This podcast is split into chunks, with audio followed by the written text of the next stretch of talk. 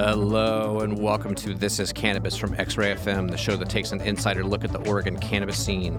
I'm your host, Lee Henderson, co-founder of Portland Craft Cannabis Company, Hi-Fi Farms, and I am alone in the studio today because my beloved co-host, Emma Chasen, uh, had to call in sick this morning, and um, which was such a bummer because I was really, really looking for, I, I am really looking forward to um, our interview today with our guests. We are going to be discussing um, sort of creative design and branding and how how the Oregon cannabis market sort of started out, what the, what it looked like, um, and and then where we kind of are now, and and where we think it's going to go, um, and also you know how those how those branding and creative and art direction sort of choices uh, um, sort of inform not only consumer experience but but how the, they may or may not have you know break down the stigmatization of of cannabis.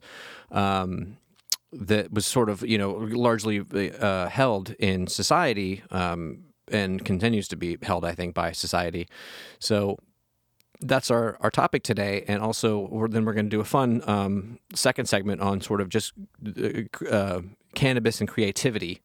So again, I'm very sad that Emma isn't here to take part in that discussion because, um, you know, we were talking even as, uh, last night about how Uh, what we were gonna, you know, how excited we were for this discussion. We woke up this morning and she said, you know what, I've lost my voice. I feel terrible. I can't come in. So uh, I'm going to dedicate this this episode to Emma uh, because uh, I'm really bummed that she's not here. And so we are going to go now to that conversation.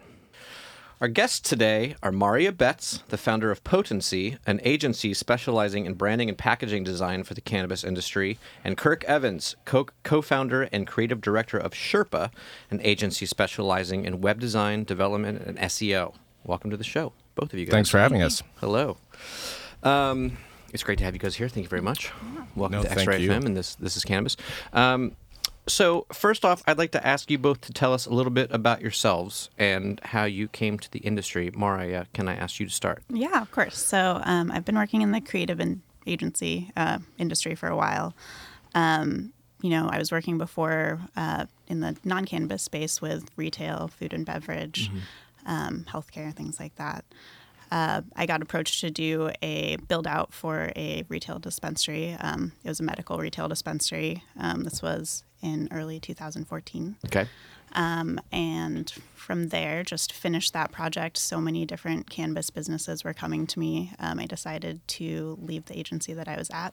I founded Potency mm-hmm.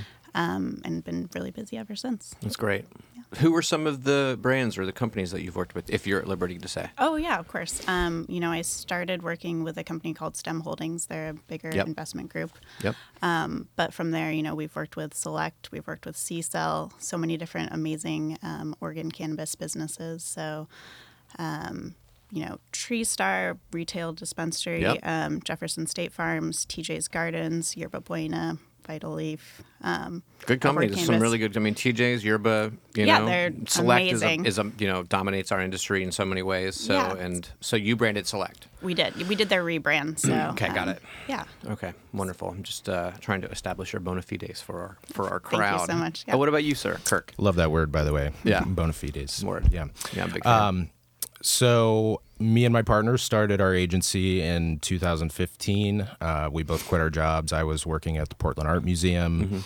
Uh, my partner was working for an S E O firm in Vancouver, Washington. Can you, I'm sorry, can you explain what S E O is for our audience? Sure. So S E O is um, short for search engine optimization. Right. And it's essentially building a website to run fast, be lean, and rank high on Google. Google rankings. U- ultimately. Yeah. Um, So we started this agency, and much like Moria, we, we were approached by a local um, dispensary that was right as medical was turning into recreational, right? Um, to build them a website, and that turned into a lot of other creative work for them, and um, it just sort of snowballed from there. Um, so uh, I'll also mention some of our the people that we work with. Uh, Farma is an S E O client of ours uh, locally. Urban Pharmacy, um, the New Amsterdam Cannibalists and Co. Um, and then we also work with retailers in other states. Um, a lot of C B D brands and ancillary companies, light mm-hmm. you know lighting, light firm or law firms, excuse me, mm-hmm. um, and other just businesses in the industry. Um, so we just started focusing on that because um, it's something we believe in, and, and obviously it's a brand new space. So. Yeah, I mean, and right off the bat, you know, it's interesting to me to think about how we're all, you know, we all roughly kind of got our start in the cannabis industry around the same time, twenty fourteen, mm-hmm. which wasn't that long ago, no. but makes us utter Indus- experts. It you know, like we're like true. old wise men and women, you know, we're the it's old great. graybeards. And uh, and that's, you know, and especially in y'all's cases, because so many, let's say, civilian companies uh, wouldn't work with cannabis businesses back then. And, yeah. and that's starting to change, right? Yeah, I, I, I mean, I would say that um, a lot of at least creative companies have, have kind of kept cannabis at an arm's length yeah. at this point. Um, but I, I think as uh, as that changes on a on a national level, we're going to see a lot bigger um, design firms For that real. are that are going to start coming into cannabis. Yeah. Um, but it's and this is this is pun intended, but we have you guys have really uh, earned your domain expertise. all right, sorry. Um, all right, so let's talk about the particular importance uh, we all think about branding uh, and design in the cannabis industry, given its historical legacy and the relative immaturity of you know the national industry. Um, there's obviously been such a stigma around cannabis use, let alone cannabis production and sales for, you know, basically the last century, if not longer. And suddenly in the last few years, that has all changed. Um, and I think it would be instructive for us to talk about, firstly, uh, our impressions of where things were when the legal market market opened up here. Uh, and then we can take the conversation wherever it's going to go. But, you know, when, when the, you know, in, in, in twenty, again, let's just say twenty fourteen sure. is the start date. Um, Hi-Fi Farms, when it was started, I, I really felt like we we felt like, at least at the time, one of the first real brands, you know? Definitely. Um, and and I don't, I when I say that, I want to be very careful and not, um, you know, because uh, uh, I'm sure there were a lot of companies that I didn't know about back then, but we, you know, we sort of established ourselves with with the brand sort of in mind, mm-hmm. rather than rather than being sort of a. Uh, a faceless company that grew grew weed, you know. Right. So, um, and I think that helped us a lot early on, frankly. You know what I mean? Uh, that people could sort of latch on to the idea of whatever we were, and now whatever we are. And so, um, yeah. But I mean, in, in twenty fourteen, there really like it, the the industry was beginning to take shape in a in a in a meaningful way. Right. What what were y'all's impressions of of companies back then? From again, from a like design, branding, creative. For, you know, customer-facing, forward-facing way. Yeah, I'll answer this real very shortly and then have Moria take a crack at it because sure. I'm sure she has a different perspective. But um, I think it was, you know, there was so much of this Wild West mentality. And um, I know that from from my perspective, good branding and design takes time. It It's not something that you can just spit out into the world in, you know, a day. It, it really takes time and forethought and... Um, I think what you know what I what I notice is that the the old stereotypes of you know the tie dyes and the bubble fonts right. and Bob Marley yeah and, and Bob Marley yeah, yeah. and and that sort of thing. Cheech and Chong. Um, when recreational marijuana happened in Oregon, at least, uh, there was still a lot of that coming through in design. Uh, there was still a lot of brands that were coming. You know, there's one hundred sixty dispensaries in in Portland right now. And probably eighty percent of them have a green cross and, you know, an Arial font or something. You know, there's right. not, there's not, uh, there wasn't a lot of attention put into branding and design. Um, what I think we're seeing now is that uh, company owners are more uh, cognizant of the fact that, uh, especially in urban areas, uh, the demographics of, of cannabis users is not, you know, the tie-dyed wearing, backwoods type right. person. It's it's somebody that uh, cares about design and, and cares about an exper- a brand experience. So um, I think that it's changed. It's started to to shift over the last few years, certainly. Thankfully. Um, I, th- I still think we have a long way to go. Mm-hmm. Well, we'll yeah. get there, but yeah, please. Yeah, I mean, I think just the medical market in general, I think you think about cultivation and, you know, underground growing. Um People didn't have time to spend on their brands. Right. I think a lot of people are focused on getting that product to market, um, and I don't think that branding or some of this business strategy was really in place, because really you're just thinking about how can you operate your business right. in this gray area. Um, so I think, like Kirk said, a lot of um, just going back to stereotypes of cannabis users and thinking that that was your only audience um, was definitely what was out there in the market at the time. And I think that that's still something that, you know, as we'll get into. We, um, that we see. Yeah, I mean... Yeah, I mean, it, I, yeah, my my thoughts on it are that it was a, really a question of, you know, first of all, capitalization, and then second of all, kind of bandwidth and skill set, right? I mean, Definitely. design and, and and branding is its own thing in the same way, frankly, that agricultural, you know, prowess is, is your is its own thing. Definitely, yeah. yeah. You know, and and if you can do both, that's a pretty amazing kind of polymathic, you know, but you can't. Venn diagram to be in the middle of. And but most people can. I can't. I I don't know how to grow weed. I mean, I know I know functionally how to, you know, do it, but I don't understand the nuances of it whatsoever still. Um, so yeah, I mean, and then and then the other thing that I think is important to sort of note is just as far as like getting sort of the timeline on the record is that, you know, in twenty fourteen or whatever, I mean, there really were, I think it was, what was it, H B forty-five sixty that passed that that sort of, you know, at least uh, brought uh, dis- medical dispensaries sort of out of the closet, let's say. Mm-hmm. Um, but a lot of these these uh, medical dispensaries at the time, I mean, they they were purposefully sort of um, invisible. They were meant to be sort of exactly. Uh, Yeah. And I don't want to say they, I mean, a lot of them were sketchy looking, you know what I mean? They looked yeah. like uh, check cashing places, you know what I mean? Uh, but some of them were. Uh, and some, yeah, yeah, right. I mean, it's, and I don't, I, you know, I'm, I'm, I hope to not criticize too too much here, you know, because. Um, There's so much that's gone into, you know, the history of cannabis. Right, and... right, right, right. And, um, and but, but I mean, I think, but I think it did, but I guess my point I'm trying to make is like that, that sort of check cashing, it looks like a check cashing place, did do a disservice early on, I think, to the broader kind of destigmatization Definitely. efforts, you know, because I mean, my, my wife, who's a lovely person, wouldn't w- go into those places. She was just like, no, I'm not going to do that, you know? So that's, that's, I feel like a little bit of, of where we were. Now, where are we now?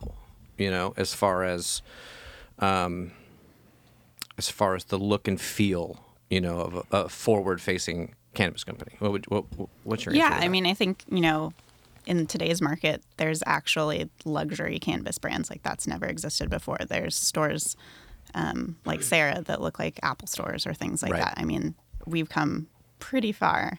Um, I still talk to, you know, people in new states that have, you know, newly legalized cannabis, and they're still looking for, you know, the green weed leaf on their thing. So we still have a ways to go. But I think that some of these bigger brands are definitely making huge strides for destigmatizing cannabis and opening up to new audiences. Um, so I think that, you know, we're in a much better place. Yeah. Yeah. And I would say, uh, you know, as I mentioned, it, it is changing, um, and th- that's really the only way to compete anymore. Right. Um, it's such, every market is saturated. I mean, Oklahoma, which just opened up, which... So many licenses. Dude, I'm... Oklahoma. Unlimited licenses. And, and I'm from Oklahoma. You are. Oh, I didn't know that. Yeah, we've okay. been we've been getting calls almost yeah. daily from Oklahoma because the, you know, the barriers to entry were really low. But what I'm seeing is much like what I'm sure she saw in two thousand fourteen and what I saw in two thousand fifteen and two thousand sixteen, which is that... Uh, they're not thinking about what is this brand going, how is it going to be interpreted by the customer? If there's one hundred dispensaries in Oklahoma City, how are we going to separate ourselves? Um, so I, I still think that there is a ways to go. Um, and e- as each new state opens up, it seems like that process just starts over, um, especially in the, the center of the country. I think maybe on the West Coast, we're a little bit more forward thinking in urban right, areas right, right, when right. it comes to design. But um, yeah, it, it's just a, it's a constant uphill battle. And um, the brands that that did take the time are succeeding, and they're they're going to succeed in, in the future. So, do you agree with that? Or yeah, definitely. I mean, I think it's interesting, right? Because we we talk so much about the recreational market because, you know, we're on the West Coast, but I think we also have to look at, like, we work with a bunch of East Coast medical markets as well. So okay, so what's that like? Yeah, I mean, it's it's really interesting just because there are so many regulations as to what you can and can't do. So. A lot of those weed leaves have gone away just because they can't. It looks very pharmaceutical. Um, And it's interesting because I think a lot of the regulators in some of those states don't actually have a good grasp on cannabis culture. Oh, you don't say. uh, yeah, I've yeah. had some very uncomfortable phone calls uh, with just making, you know, stoner jokes and things like that and not realizing that this can be a medicine for patients. Mm-hmm. Um, but yeah, I mean, there's opaque packaging. Um, you can still have a brand, but, you know, everything has to be very locked down and childproof. Um, On, I mean, in places like what Massachusetts, Pennsylvania, Vermont, Pennsylvania. Yeah. yeah, I mean, we're not like Canada's market, right, where you can't have anything right, on the packaging. Right. So there are, is opportunity for branding, but um, it's it's a little bit more limited. So f- let me think about this. Um, I have a couple questions for you guys. Um, you know, to uh, to push back on your your last point a little bit, Kirk. Um, as far as if we're talking about competition in the retail environment. Um, you know, there are there are highly uh, branded retail outlets and there are less branded retail outlets. I guess my question is, you know, if a lot of the data that I have seen over the years has sort of said that dispensaries, for you know, at least there's a there's a certain segment of the market population that that sees dispensaries as on, kind of on par with liquor stores or even kind of gyms, you know, where it's like, this is my neighborhood one, this is the one I go to.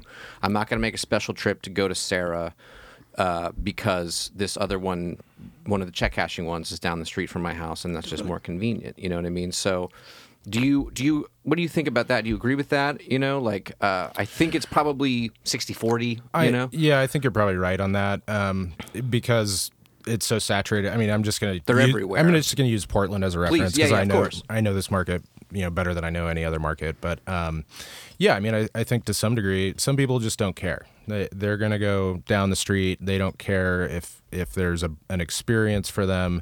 They just want to go buy the cheapest weed that they can find.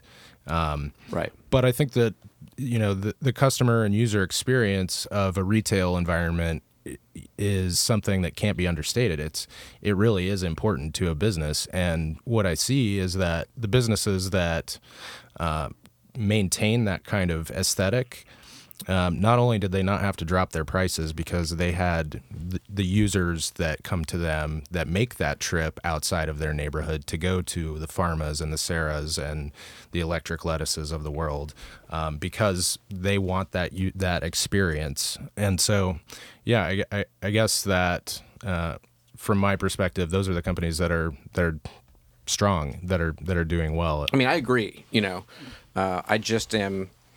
You know, I mean, just seeing what I see in the marketplace, I see a lot of heavily. You know, when I say heavily branded, I don't mean that pejoratively. I mean that as you know, as, as a good yeah. thing, really. And uh, um, but. You know, at the same time, and I'll tell you, in my own personal experience, I feel like sometimes I just I lie awake at night, I lie awake at night and say, is, is anything I'm doing, does it matter? You know what I mean? Like, you know, because there's so many external forces that are going to drive uh, people's decision making when it comes to buy, you know, purchasing cannabis and mm-hmm. and yada yada yada, right? So. I don't know. What, do you have any thoughts on that? Like, yeah, I mean, I think that we're... Assuage me of my fears that everything I've done in my life hasn't been for nothing. You know what I mean? In term, yeah, I mean, I think that, I mean, if we go back to like the retail experience, I think we're still in the early stages, and it's hard to think about that just because it seems like we're so established. But I think that some of those neighborhood shops that maybe haven't thought about branding or the customers' experience in their stores, I mean, I don't know that they'll always be successful. I think that some of those branded um, retail experiences are going to win out. Same with products. I think that... Right. Let's talk about products. Like, you know... Yeah, of course. Um, yeah, I mean, I think like, you know, Hi-Fi Farms just launched those amazing pre-roll branded packages. They definitely stand out on the shelves. Um, I want to purchase that more than something that's maybe in a plastic tube. In a plastic tube. Um, so I think that also just says a lot about your brand, and I think you want to build brand ambassadors in this industry. Like, why do people want to champion that that brand or that company? And I think the more that we give people to learn about the company, you know, their story, um, yeah. I think that's something that they can share with other people. And I think that bringing yeah. – go ahead, sorry. Oh, no, no, no, no. I didn't mean to cut you off. Um, yeah, I mean, I think ultimately until – until we view cannabis like we view any other market in the world, you know, what kind of clothes do you buy and why do you buy them? What right. kind of beer do you buy and why do you buy it? Yeah, or on craft the sh- wine. Yeah, yeah, or exactly. wine or anything. Um, until people start viewing it that way, you know, that that's the point we need to get to, and we're not there. But the, again, yeah, the brands that, that are thinking like that are succeeding. So, yeah, it's a question that Emma and I talk about a lot, even sometimes on the show, is, is how to how to you know what what are ways you know that either that she and I, or what are ways just generally that you can sort of inspire that spirit of connoisseurship. Mm-hmm. You know what I mean? Whether it's about the flower itself, it's not necessarily in a branded box, but or right.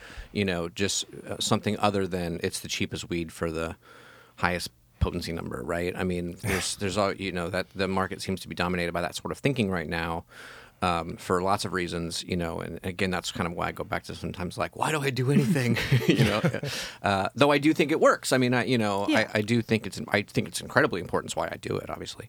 So let me ask you all this. Um, how do you feel like the changes that Portland is experiencing right now, uh, in terms of people moving into the city, um, et cetera, how is that affecting, um, you know, the look and feel of the cannabis industry here? Do you think? Uh, yeah, I mean, clearly it's going to change things. It already has to some degree. I mean, I feel like it has, but you yeah. guys are the experts. No, it absolutely has. Um, you know, and a lot of the brands that we've already talked about, uh, they've already thought about that. I mean, the city's getting more expensive, which means that you're bringing in uh, generally people who are more educated.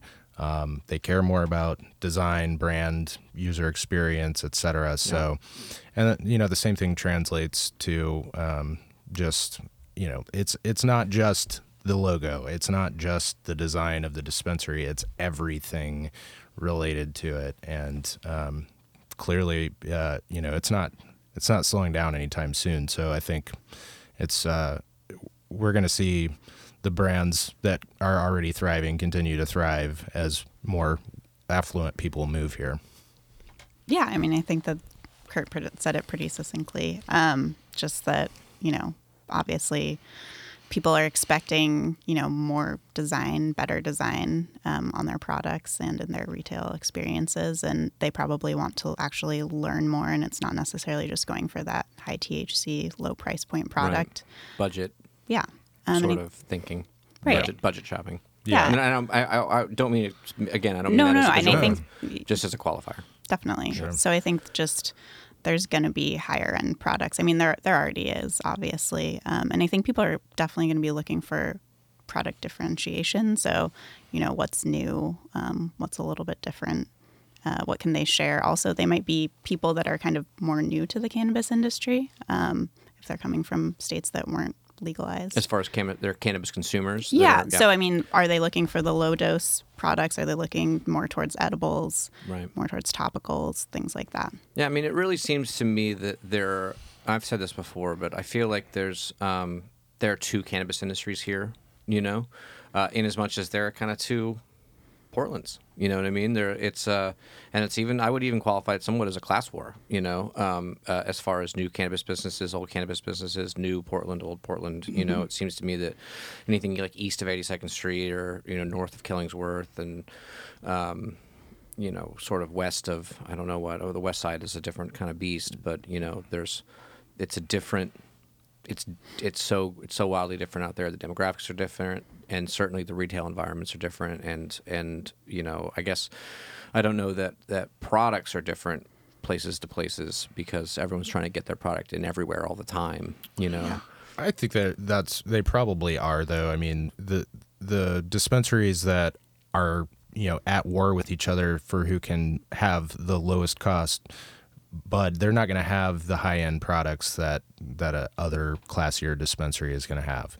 Uh, they just probably won't. They might have edibles that are the same, but uh, or you know, Select or whoever in as far as a vape um, right. market. But I, I think in general, Select doesn't the flower really count because they're everywhere. You know? yeah, yeah, yeah, totally. Uh, but I mean, not that f- criti- that's not a criticism. That's just the, sure. no, no. That's everyone. I my joke is that we're all little tiny cute kombucha companies, and Select is like Coca-Cola. You know what I mean? So yeah, yeah, yeah. Um, so I, I mean, I guess you know the flower, the the brands that already are uh, have established themselves as having better product, at least as and as far as flower goes, um, they're not necessarily going into these smaller shops that don't really care about design or or the customer experience for yeah. that matter. So, um, I think that the market is sort of sh- shaken out into two different things, and you're right. Yeah, it's uh, two different, two different towns, two different markets. Yeah. All right, so one thing we haven't talked about yet, um, which is, um, I feel like super, super crucial actually to um, our industry, is the role that social media plays for cannabis companies, retail, uh, producers, processors less so, uh, and then, you know, influencers, um, let's say, and all of the rest of the s- social media. What do you, what do you guys think about the, the role that social media plays today? Uh, so obviously it's important, uh, especially because, you know, it's, there's still a lot of gray areas in, in, in markets that are new or, or up and coming. But, um, you know, from my point of view, while it's, it's an important part of any company, and it's an important thing, you know, in two thousand nineteen, I almost said two thousand eighteen. Still uh, writing two thousand fifteen yeah. on all my checks. Okay, so, cool. Yeah.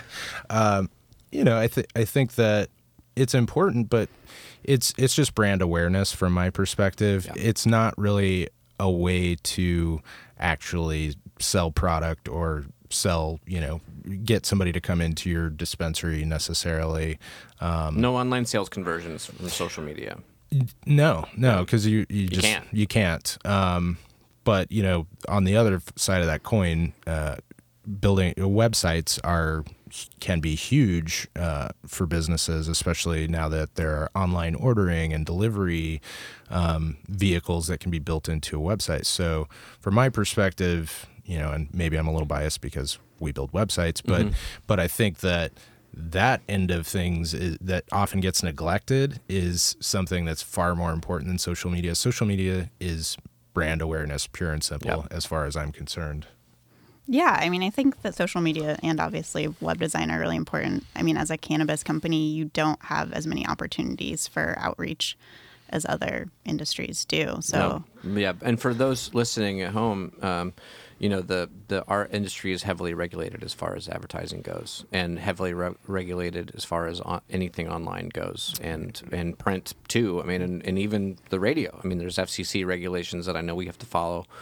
Um, that X-Ray has to follow, and, and, and all of that, you know what I mean? And, and, um, and social media has been this, it's just this omnipresent thing, at least for, for me, yeah. you know, for my job.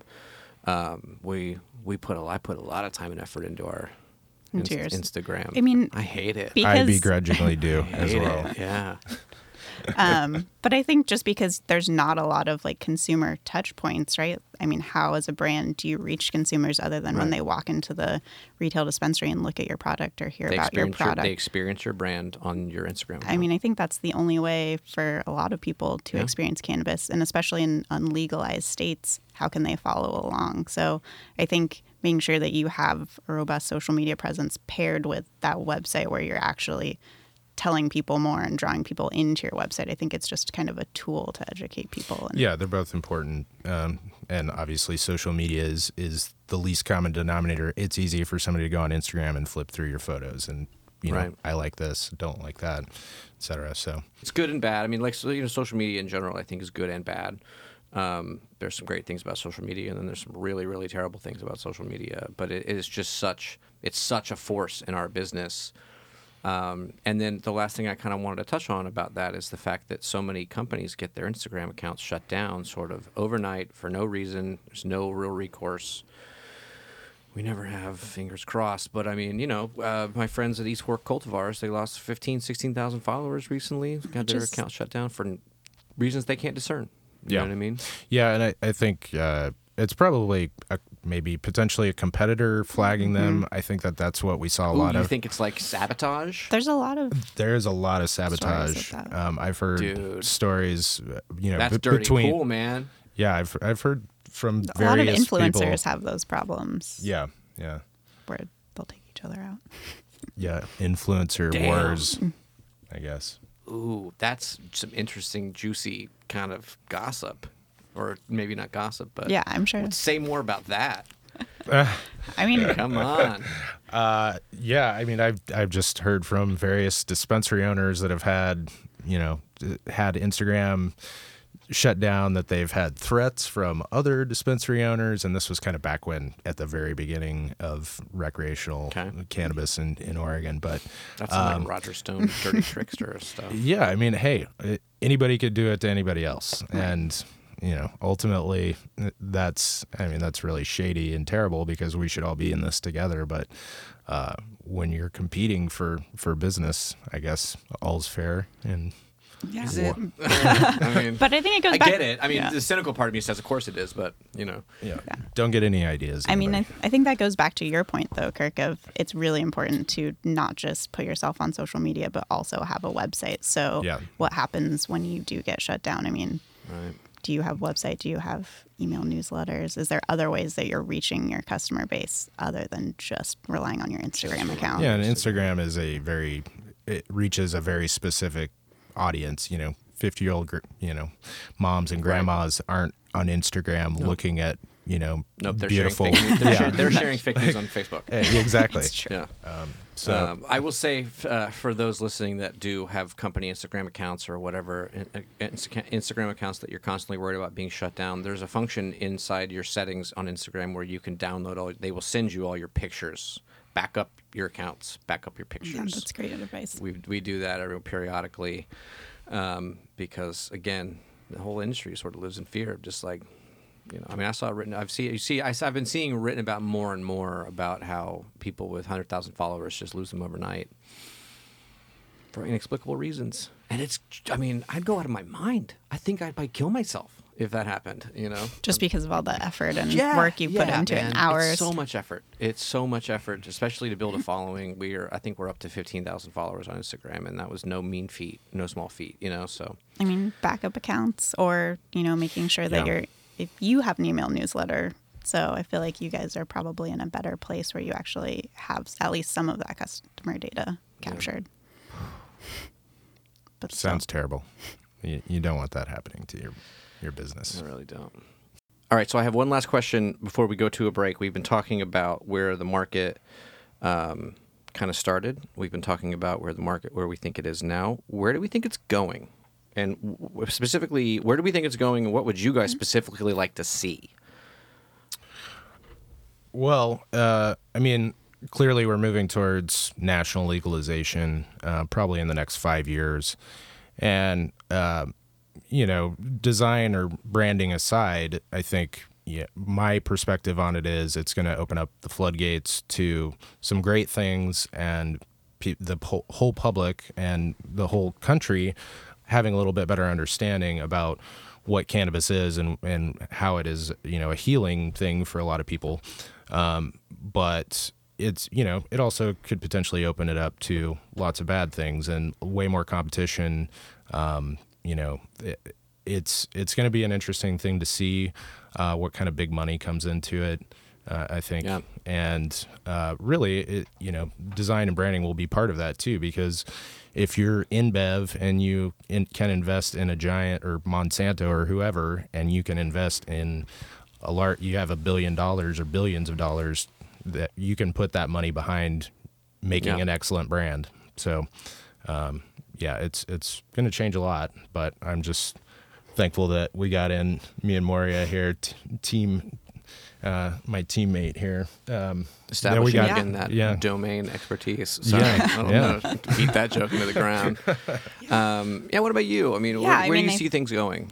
I mean, I think Kirk touched on a really good point, is that, I mean, the market is getting bigger and more big money is coming into it. So, I mean, we've already started to see a lot of consolidation happen, so there are some really big players with really great brands, but I think there's still a place for smaller boutique cannabis companies as long as they're telling a great story and their brand's really authentic to, you know, what they're cultivating or what they're making and adding into the cannabis industry. So I think just making sure that people are really thinking about how they're authentic, how they're different than other cannabis yeah. brands. Um, I think just telling better stories is going to be really important in the future. Yeah, I mean, as far as...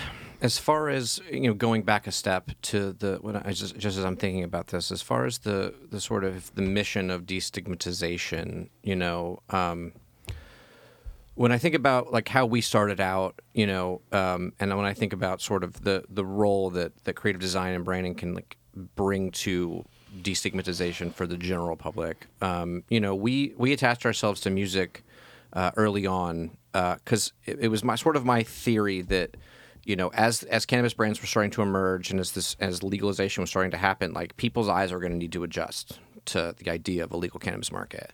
And I, it was my idea that if you could sort of adjust, you know, on if you could sort of make, you know, so mental associations with with, you know, kind of relatively abstract con- concepts like music or, you know, Bob Dylan, you know what I mean, or the Rolling Stones or whatever.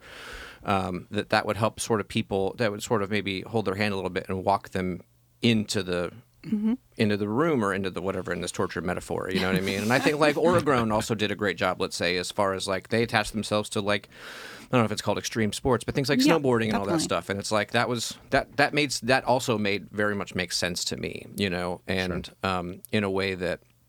And again, I know it's a function of money and and time and uh, and, and skill set, but like a lot of these these stores that, you know, still uh, or especially then, you know, again, like looked like check cashing places or, or or plaid pantries or whatever. Like I don't think they were, you know, that was not uh, doing much for the helping bring civilians into the space. You right. know what I mean? So um, that's my two cents on sort of if the you know the importance of, of brand design, and that's that's sort of the approach that we took.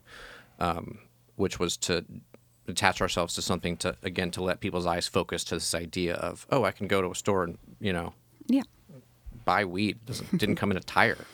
Yeah. Right? Yeah. yeah. But, it, I mean, I think you have to also think about who your audience is. And I think that a lot of cannabis places are trying to be everything to everyone. So right. that's why it's easy to have that more of like the green leaf or the green cross. Um, but I think that if you want to actually like focus on your audience, and maybe it's seniors or maybe it's women, um, I think it's a lot easier to build a conceptual brand around that and think about what their needs are um, and how, you know, you're creating this product for those needs. Do you feel like the, the, the, how do I put this? I don't mean, I don't, don't no. This is going to come out wrong. Let's, um, hold on. Do you think, how do you build a brand around women? Yeah. I mean, I think that's, a that's great, interesting. That's it, a great question. Is, is the, You know, I mean, I've had Amy Margolis in here, and we talked about sort of the whole, you know, women leadership in cannabis somewhat has been overblown and is somewhat window yeah. dressing, and it's not as, you know, egalitarian um, as as the press might have you think. But in terms of, you know, like the B D S analytics says that, you know, the market share is is this much women. It's, you know, almost dominated by women in some places. Like, how do you how do you build a brand around women? What would, you know? Yeah, I mean, I think that. There's definitely been companies that have tried that. Some of them are backed by males making those decisions. So I think you definitely have to have women in the picture to make all of, you know, at least be a part of those brand yes. decisions, right? That's, well, that's well the said. first That's yeah. the yeah. first Strong part. agree with that. um, and then I also think you just have to think about, I mean, there's a lot of people that put something in pink or, you know, have gold foil on it or something like that. And they think that that aesthetic will appeal to women. And it does. Um, but I think you actually have to think about what is the product you're making. Do women want to hide the form T H C? Factor? What's the? Yeah, I mean the the packaging form factor for mm-hmm. sure. But you know, is it like something that addresses you know period pain or something along those lines? Right. Or if you're an older female, like you know, I mean we've we've worked with cannabis lubricant companies. Sure, I had um, Trista Ockel in here last week. Yeah, yeah. awesome. She's yeah. she's amazing. Um, But yeah, I think you just have to think about what is the product, what is the packaging, what is the messaging, um, and then how are you doing outreach as well, and how are you communicating with those women and um, being an advocate for women's rights. I mean, there's there's so much that could go into it that I think people aren't doing enough of.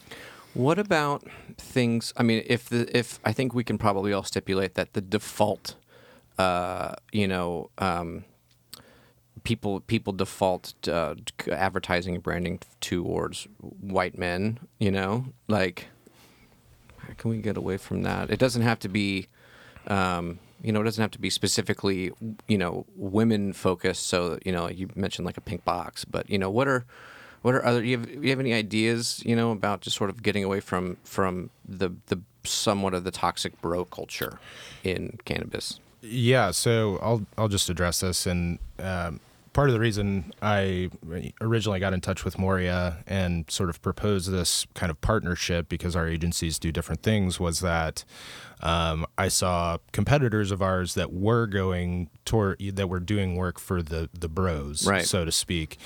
and um, Monster energy drink looking. yeah, yeah, yeah, lots of that. Uh, there still exists, but and that's sure. certainly a demographic. Sure, yeah, sure. of course, of course. I, you know, my snob, my my yeah. snobby side's coming. No, it's fine. Bit. Mine is too. I'm yeah. gonna try not to let that out too yeah. much.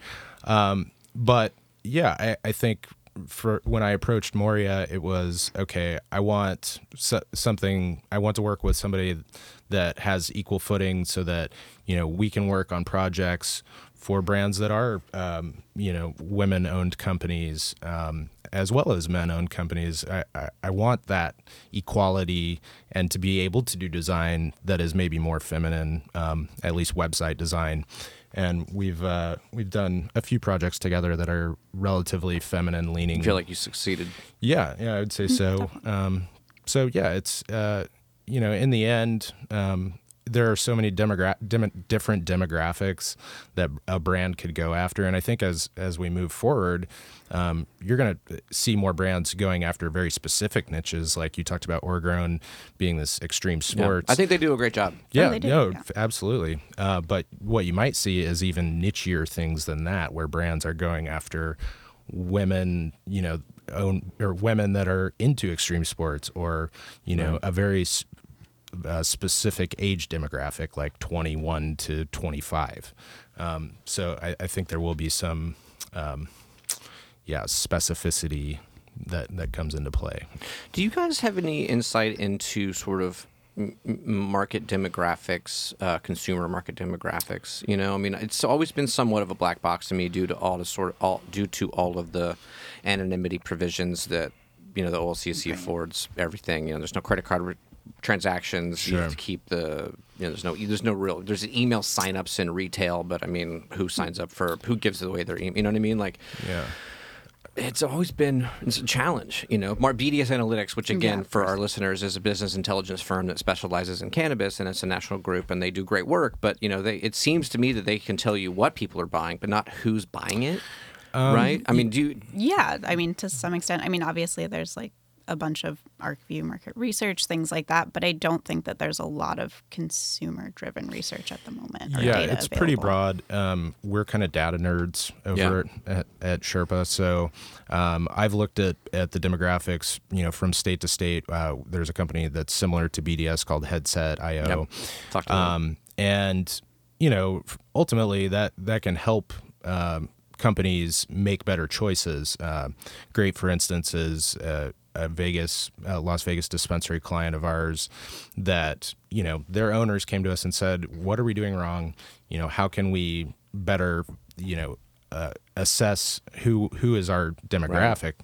Right. Um, and, and ultimately, you know, just looking at overall demographic data for Las Vegas is that the majority of the people that go to Las Vegas are twenty-one to thirty-five year old males. It's like sixty-five percent of the, you know, one hundred thousand people that go to Vegas every day right. are, you know, twenty-one to thirty-five year old males. So um, you can you can kind of use other data uh, along with what little data we have and make sort to, of to, uh, yeah assumptions. Yeah, yeah, just assumptions. You, you know, you'll never know if you're right until you know you see sales go up. But um, yeah, that's another important part is is the data side, not that and how that translates to design as well. Yeah, the person that cracks that um, consumer data uh, issue is going to be a multi-billionaire, as far as I am concerned. um, all right, let's take a break there. Uh, you are listening to This Is Cannabis on X-Ray F M. This Is Cannabis is brought to you by the Open Cannabis Project, an independent nonprofit whose mission it is to build a transparent and open-source repository of cannabis data. Thanks to nearly eighty years of prohibition, cannabis is suffering from a bad case of both misinformation and missing information. The Open Cannabis Project is on a mission to fill this information gap, creating an open data repository of anonymized cannabis chemical readings. These public records can help bring fairness and transparency to everything from intellectual property issues to lab result tolerances. Donate your data and help fill that information gap. Learn more at open cannabis project dot org. All right, and we are back. If you are just joining us, you are listening to This Is Cannabis on X-Ray F M, the show that takes an insider look at the Oregon cannabis scene. Uh, my name is Lee Henderson, and uh, my co-host Emma Chasen today sadly is sick, called in sick this morning, so we are hoping by this point that she is feeling better. Uh, my guests today are Mariah Betts, uh, the founder of Potency, an agency specializing in branding and packaging design for the cannabis industry, and Kirk Evans, co-founder and creative director of Sherpa, an agency specializing in web design, de- development, and S E O. Um, thank you for staying with us. Of course. Uh, with me and us, the collective, the is, royal yeah. we. Yeah. Um, so, all right, for this second segment, I wanted to kind of open things up a little bit and discuss the role that cannabis plays um, kind of broadly in promoting creativity. Um, I want to stipulate right off the bat that I hope this doesn't turn into like a stony, you know, dorm room sort of gave nasal... N- navel gazing session. Uh, I'm great, off to a great start so far, but it's an interesting topic. You know what I mean? And I'm, again, I'm really sorry that Emma's not here for it because um, I really was I was really interested to hear her thoughts on things. But so I'll start. You know, I've always contended like the the, the basic premise of my company, Hi-Fi Farms, was predicated on um, that sort of connection between cannabis and creativity, and mm-hmm. specifically music, but really, you know, it, it was like just sort of art and culture and even comedy, you know what I mean, and, and yeah. film and all that stuff, and and um, and that was that was you know sort of our our messaging strategy, and like and frankly like a firm belief, you mm-hmm. know, of ours from from literally from day one. Um, I still that I mean I still believe that's true. You know, I have so many foundational memories of of experiencing uh, music in my teenage years when I probably maybe shouldn't have been smoking cannabis for you children at home. But, uh, you know, uh, listening to music, listening to, and it's, I grew up in, in the early nineteen nineties. I was a teenager, you know, so like bands like Jane's Addiction, and even I was a classic rock guy, so like Pink Floyd and Led Zeppelin and, yeah. you know, all those bands that are that are so, you know, Radiohead, you know what I mean, that are so sort of atmospheric and, and, uh, and can, and I, I think that there really is a, um, can be a cannabis strategic cannabis use can benefit things like that, uh, and the enjoyment of music, and also for what it's worth, can also um, I believe, or I guess I you know another one of, one of our like one of our sort sort of strong foundations is that you know cannabis use has been this unseen force in culture historically. You know yeah. the the I strongly believe that the Beatles wouldn't have written Sergeant Pepper's Lonely Hearts Club Band, and the Bob Dylan wouldn't have written all those great early sixties out. You know everything from the freewheeling through you know uh, especially like that Blonde on Blonde Highway sixty-one period mm-hmm. without cannabis use. And then you can take that into the Beastie Boys' Paul's Boutique and Check Your Head, and Doctor Dre, The Chronic. I mean, it's yeah. like you know these you know, and I think that lots of I would imagine that lots of poets and and famous authors like you know I would imagine Thomas Pynchon is someone who smokes a lot of weed, right, or whatever, you know, um, so that cannabis use has been this unseen force in culture because due to the the sort of um, differenti- differentiated thinking and creativity that it inspires. That's my postulate. What do we think about that? What do you guys What do you guys think about cannabis no, use no. And, and you know and creativity? Um, go. Yeah, I mean, I think that at, at least like in terms of design and art, I think that cannabis is such a great way to focus on things. And I think, you know, in this busy world, like there are so many distractions. So just being able to do one thing and just focus on creating something and being able to give yourself that space, um, cannabis can definitely give you that. And I think that's pretty awesome. Um, and also just be a source of inspiration and potentially, you know, find new experiences and things like that and experience things in a new way. And I think that that's always, you know, a good f- feeding of uh, creative sources later on. Yeah, and I would say for me, uh, you know, I've been a musician since I was thirteen, um, and I feel like cannabis is a way to like flip your brain one hundred eighty degrees around and solve problems. Uh, and maybe those are creative problems. Maybe, uh, you know, when I'm writing music, if I use cannabis, I that might turn into something that it would have never turned into right. uh, had I not. So, so I really think that it it does influence and always has influenced my creativity. Um, you know, since I was started using uh, cannabis when I was sixteen. So, um, I think that on a daily basis, um, you know, as a creative agency, you know, building websites. Uh, our thinking can change, you know, when we're looking at a project that's on a computer screen. Um, you know, that might not look like much without cannabis, but sometimes the the best ideas come and come out of uh, imbibing just a little little bit, just a little the, bit, the just microdose. a microdose. Yeah, yeah. Um, we're strong proponents of microdosing here on the show. Yeah, no, sure. we don't yeah. have a dab bar. We do not have a dab bar.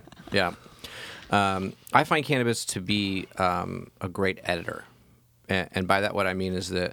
Um, Cannabis use, especially certain strains that have certain sort of you know terpene profiles, um, they, it makes my sort of analytical brain real sharp, you know, mm-hmm. and almost angry. My analytical brain almost gets sort of angry, um, which can sometimes tip over to like in your standard sort of like uh, cannabis-induced par- paranoia or anxiety. But but if you're focusing it on like I'm reading this this thing that I wrote, or yeah, I'm trying to make this song work, or you know. Um, Whatever I'm, I'm problem solving for something for a creative issue.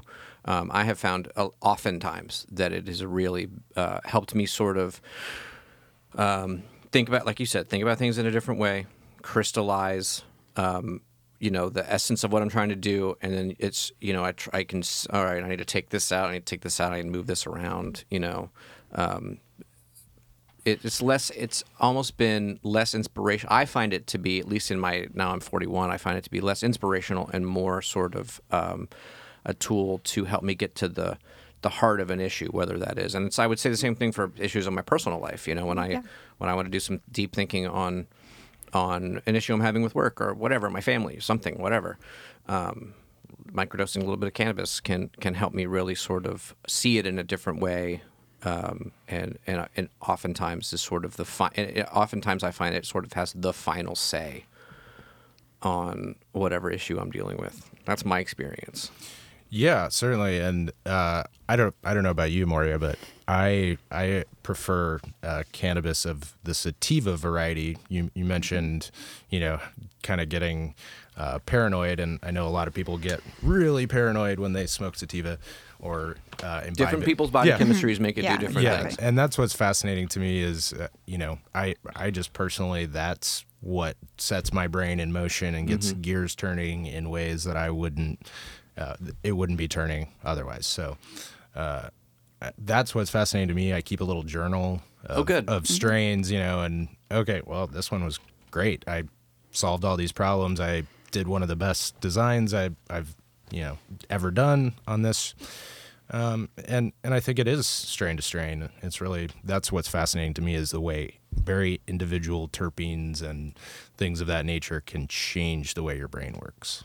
Yeah. I mean, I think I, cannabis has like the ability to just alter your mood as well. Right. Which I think get putting, being able to put yourself in a different headspace, I think can be really huge, um, in terms of being able to creatively problem solve and things like that. So, yeah. Plus, and I play guitar, you know, and I like to. That's it's a great way to sort of at this, you know. On the flip side, it's also a great way to sort of zen out mm-hmm. a little bit. You know what I mean? I don't meditate because I don't meditate, but you know, I don't have the metabolism for that. But but my only sort of uh, my, my, uh, my only sort of my if I do meditate, the only sort of thing I do this that's like meditating is is is playing guitar, um, oftentimes under the influence of cannabis. Yeah, music is certainly meditation. Um, I mean, my gosh, I, I, I don't know. It, it it is better than meditation f- for me, at least. It, it that is my meditation. Not listening to it so much as playing it. Um, I mean, I love listening to music, but I don't get much chance to do that these days. I've I'm focused on a computer screen way too many hours a day. Yeah, for sure. Yeah. So same. um, yeah, it's a funny misnomer about. About people who work in the cannabis industry is that we're all smoking weed all the time. I don't. I mean, yeah. I, it's, I mean, certainly that's true, but you know, at the same time, the, the the the next part of that statement is that oh, and they're not, and they're on the couch, you know, doing, and that's that is not true. I, the cannabis industry is some of the most hardworking people Hustling, I've ever. Yeah, yeah. absolutely. Yeah. yeah, and so that's sort of you know destigmatizing it as well. Going back to that conversation is you know again, yeah, everybody that I know that works in this industry works harder than anybody I've ever met, yeah. truthfully, because we're all, we all have individual goals, but you know that we're part of this industry. You have to, you have to imbibe it. And, and it's a hard industry to, to, to be a part of, you yeah, know, certainly. for a lot of reasons. No, yeah. um, financially, Lee.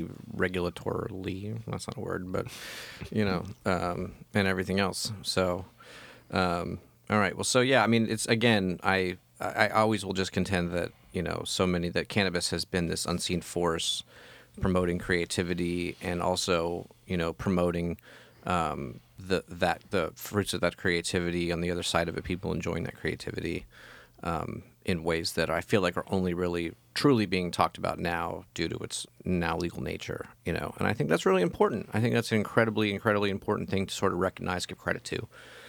Definitely. I just downloaded that Michael Pollan Change Your Mind book about, and his, he talks about um, psychedelic use, not necessarily cannabis use, but I'm I'm really looking forward to, to reading that. Have you, either of you guys read it? You know, no, what, know what I'm talking about? I do, but yeah. I haven't read it yet. So it's uh, very interesting. I do not, but yeah, can we talk about psychedelics? Sure. Oh, okay. Let's do it. Well, let's absolutely so, talk about it. Okay. I, I didn't know what the, there was a gray area here, but. I'm going to um, get Will to pipe in the Great Gig in the Sky by Pink Floyd while we're, as, an, as, a, as a bed, okay. music bed, while we're talking about this. Perfect. Yeah. I mean, uh, in the same regard as cannabis and changing creative minds, uh, when I was younger, that uh, psychedelics, specifically mushrooms, were something that I really felt flipped my brain around, made made me think about creative endeavors in a completely different way. Yeah, and likewise. Uh, yeah, same thing goes for, you know, you're talking about the Beatles. I mean, let's let's be honest. Uh, Sergeant Pepper's wouldn't have happened without without with psychedelics. Yeah, without acid. So, yeah, without acid. So, um, when it I mean, what what is the connection between psilocybin. It's true. Rub- rubber Soul probably wouldn't have happened without cannabis, but Sergeant Pepper's was completely acid acid driven. Sure, yeah, yeah. Um, but that that was something that was always fascinating to me as well. Is when you're on psychedelics, how cannabis changes. You know, if you use them uh, together, how they change the brain, how they change the creative process. Um, yeah, that that's always been fascinating to me. I don't know if Moria has anything to say about this. I mean, yeah, I think that... Your parents are going to hear this. I'm not telling my no, mom. No, no, no. I mean, I think that we definitely need to move forward in that direction. I think that Colorado... Yeah, they're is, about to decriminalize mushrooms. Yeah, which is incredible. Incredible, and I think yeah. That's, that's definitely the first step, so I think... More yeah, I mean, happens. Studies are more and more showing. I mean, to bring, you know, again, I haven't read the Michael Pollan book, but I've read about the, the po- Michael Pollan book, and then and then I've just read a lot of other things. There's a lot of information out there, more and more, um, about how, you know, everything from M D M A to L S D is can in, in microdose form can be anti, you know, used for anti-anxiety, can be used to depre- to treat depression, uh, and a host of other things. You know what I mean? Um, and I'm sure some of that has to do with the sort of, you know, either whether you want to call it creativity that it fosters or whether just sort of when you get back to the idea of differentiated thinking and, and taking your, your, you know, if you can open up a new neural pathway. I'm not a neuroscientist, but I know I've read a little bit about this stuff. And, you know, if you can open up a new neural pathway to sort of unlock whatever is, you know, in the mind of a depressed person and take it another way. Why wouldn't we do that? Yeah, why wouldn't we do that? I, cheers to Colorado for doing that. I read I read that mushroom thing, I think, like even this morning or something. It was yeah, yesterday. It's, it's pretty recent. It's pretty recent, yeah. Yeah, I think Oregon has, there's been talks of that yeah, as there, well. Yeah, there is a group yeah. trying to do that as well. So uh, that's that's really interesting. There was a psychedelic conference that was either was just here or is coming up that like I wanted to or would still like to cover for the show. Yeah. Uh, I think it, it happened. Kind of, did it happen? Yeah, I had a friend that flew out here from New York for for it. For yeah, that, I, it know. was a matter of timing. I just couldn't get it together to like get a mic pack and me and Emma go to the thing and interview people. But yeah, it's cool. Yeah. I mean, I you know, I'm very, I'm very interested to see where um, psychedelic use goes now. And maybe that's the next cannabis industry. I feel like it might, the psilocybin yeah, industry. I feel like it might be. I mean, I feel like it could be. It could be. Right. Certainly. That would be strange days, guys. Very hard to destigmatize through. I mean, really, maybe. I don't know. I mean, we'll I, yes and no. I think that there's a better case. Necess- in, there's a there could be a better case for it because of its, like I said, the way that they're that you know serious you know uh, people are using it to treat depression and uh, a host of uh, sort of other neurological maladies, right? Certainly. Um, or, you know, personality issues, you know what I mean? So um, we'll see. Depression is taking over this country. We got to do something about it. All right. Finally, I would like to ask you guys, we always ask our guests at the end of the show how um, how you define quality cannabis.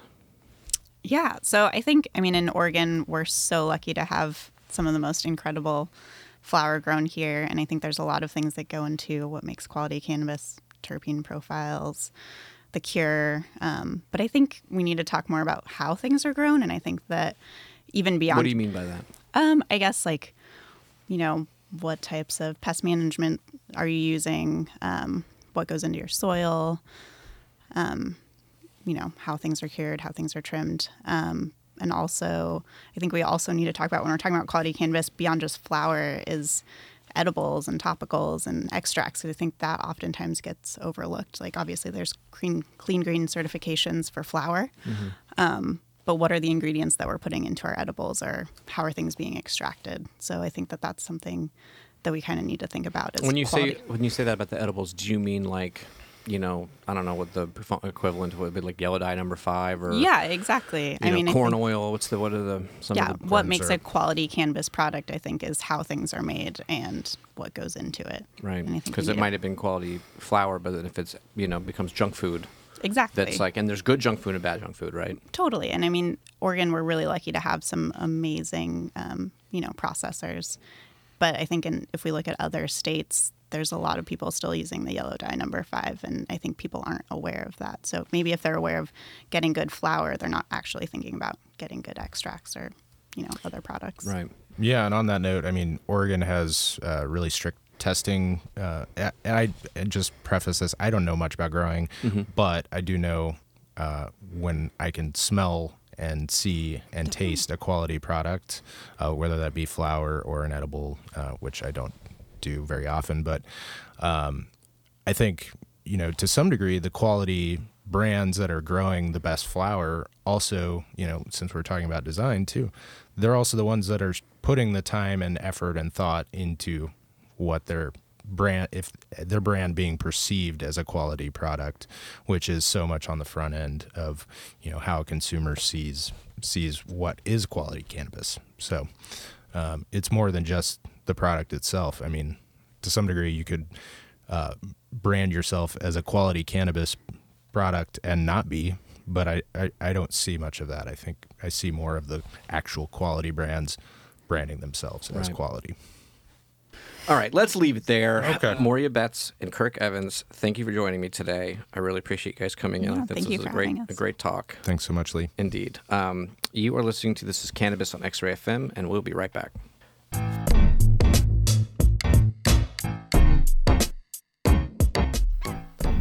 This is Cannabis from X-Ray F M is available as a podcast through the Apple Music Store. Please rate and subscribe so that if you ever miss an episode live on the air, you can still keep up with us.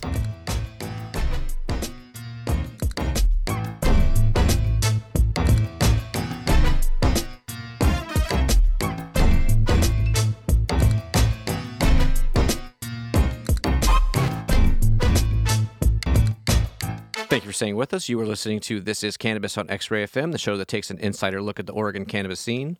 My name is Lee Henderson, co-founder of Portland Craft Cannabis Company, Hi-Fi Farms, and again, my uh, beloved co-host Emma Chasen is off today due to sickness. Um, now is the time when we make recommendations, and I will keep this brief because our conversation was, uh, I thought, a really, really good one, and uh, it went kind of long. So I just did want to alert, excuse me, I did want to alert people to uh, an artist who's coming through town, um, who is, you know, full disclosure, a good friend of mine, a dear friend of mine, an old friend of mine. Uh, but I would be recommending her as a live act, and I would recommend her records even if she wasn't. Uh, her name is Lear Lynn. She is playing at Mississippi Studios on Sunday, January twentieth. Uh, it's a twenty-one and over show, and uh, it's general admission and fully seated. Uh, you can just, I would really, really recommend checking her out on Spotify. She, um, you know, sort of gets pegged with the kind of alt country, uh, um, Americana, uh, tag, but um, which is not untrue, but uh, she's much more than just that. Um, she's a really, really, really lovely uh, person. You know, again, uh, she's an old friend of mine, but she's an incredible songwriter, an incredible singer, incredible guitar player. Uh, she's a very, very, very talented person. Uh, and I really couldn't recommend checking out her live show more. Again, her name is Lear Lynn, Mississippi Studios, Sunday, January twentieth. Uh, it's a twenty-one and up show, and it's fully seated. So get there um, early for a good seat. All right. Well, that does it for this week's This Is Cannabis. Please remember to email questions, comments, and musical submissions to thisiscannabis at x ray dot f m. Also, please be sure to follow us on Facebook and Instagram. Our handle is at thisiscanna on X-Ray.